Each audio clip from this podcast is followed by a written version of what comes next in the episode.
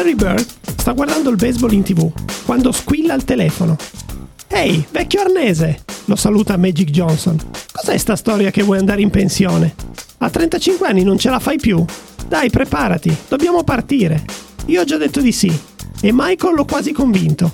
Manchi solo tu e avremo la squadra più forte di tutti i tempi. E anche noi partiamo con loro, con un nuovo episodio di No Look.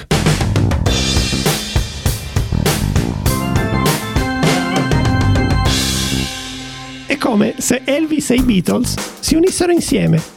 Parlava così coach Chuck Daly alla stampa spagnola il giorno dell'arrivo al villaggio olimpico dei suoi ragazzi. Il riferimento era per quei tre fenomeni, Michael Jordan, Larry Bird, Magic Johnson, insieme nella stessa squadra. Follia pura!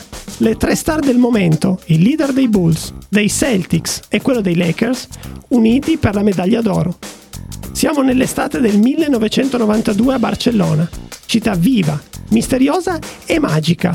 La città catalana era pronta per ospitare i Giochi Olimpici, ma l'arrivo del Dream Team USA elettrizzò tutto l'ambiente, dal pubblico ai giornalisti, agli stessi atleti. Chiunque andava alla ricerca di un autografo o di una foto. Ogni membro del gruppo veniva celebrato come una star. Tutti aspettavano di vedere in campo quelle mitiche leggende. Tutti aspettavano questo evento. Erano un fenomeno sportivo e sociale. Riuscirono a portare l'interesse per la pallacanestro a livelli mai visti prima. Un movimento cestistico statunitense incredulo dopo la clamorosa quanto inattesa sconfitta in semifinale ai campionati del mondo del 90 dalla Jugoslavia, ma ancora scossa nell'aver buttato all'aria un titolo olimpico a Seoul quattro anni prima, contro i rivali storici dell'URSS. La storia, come sappiamo, ci racconta che prima di quell'Olimpiade coreana, soltanto in due occasioni gli USA non avevano portato a casa l'oro olimpico. Nel 72 a Monaco, in quel finale controverso, e nell'80, dove la tensione tra Occidente e Oriente superava il limite, facendo quindi prendere l'estrema decisione agli States di non partecipare all'evento, evitando il contatto tra le due superpotenze.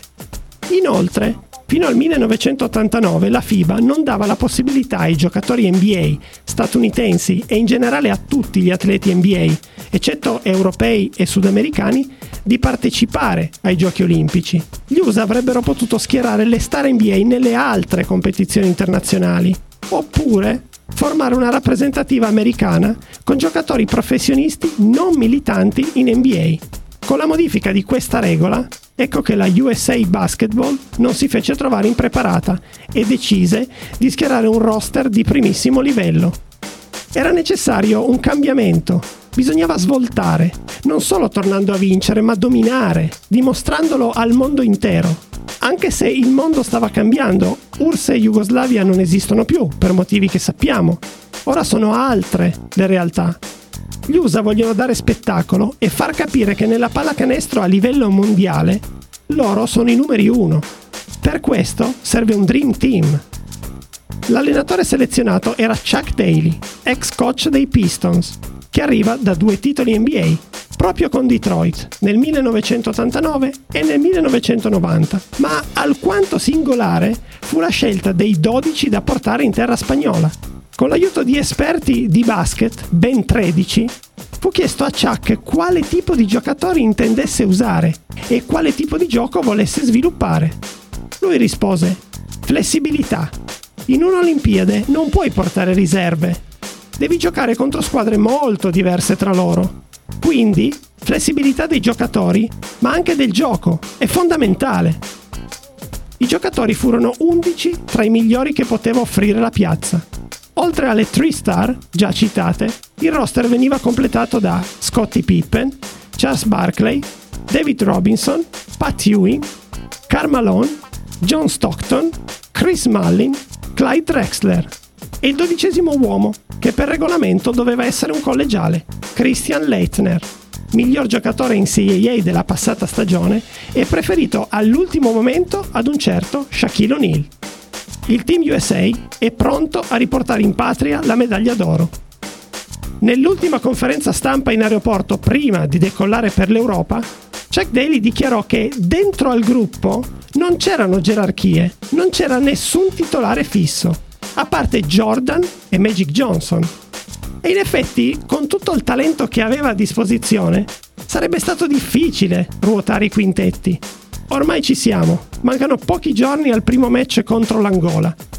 Il coach Daly, per tenere alto il morale e la concentrazione del gruppo proprio in vista di questo non proibitivo esordio, decide di dividere i ragazzi in due squadre, scelte dai rispettivi capitani. Michael Jordan da una parte, squadra bianca, e Magic Johnson dall'altra, squadra blu. Quel pomeriggio di luglio, a Monte Carlo, sede del pre-ritiro olimpico, la partita tra le stelle NBA diventerà storia. Un amichevole, perché in fondo quello era, di altissimo livello. Tanto che a fine match Michael Jordan di persona dichiarerà: Non mi sono mai divertito così tanto. È stata la migliore partita in cui abbia partecipato. Ewing, Bird, Jordan, Malone e Johnson questo è il quintetto degli extraterrestri che per primo scenderà sul parquet di Badalona quella mattina del 26 luglio 1992, facendo capire alle migliaia di persone presenti, ma soprattutto al mondo intero, quale sarà la musica contro il Team USA. Nel girone eliminatorio la supremazia è abissale. Nessuno riesce a tenere testa a quei ragazzi 117 punti di media, 44 punti di scarto medio agli avversari. Ottima difesa e in attacco nessuna pietà. Le difese avversarie sembrano spaesate, il livello è completamente differente. Ovviamente la marcia prosegue inarrestabile, cadono sotto i tiri dei fenomeni oltre alla malcapitata Angola, che chiuderà il match con 68 punti di scarto, la Croazia più 33 il Brasile più 44, la Germania più 43 e la Spagna più 41. Cifre impressionanti. Nei quarti arrivò Porto Rico, ma anche qui il distacco fu marcato 115 a 77 più 38. Il traguardo verso la medaglia d'oro era dietro l'angolo.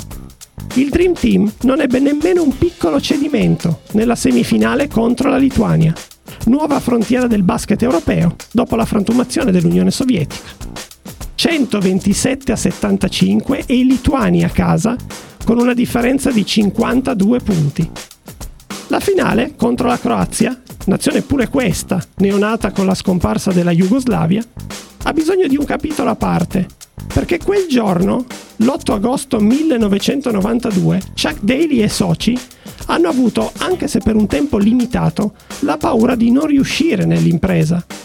La Croazia, piena di esperienze di giovani talenti, arrivò a soli due punti da quei marziani, fino a quando Michael Jordan prese in mano la squadra, decidendo, a modo suo, di cambiare le sorti del match.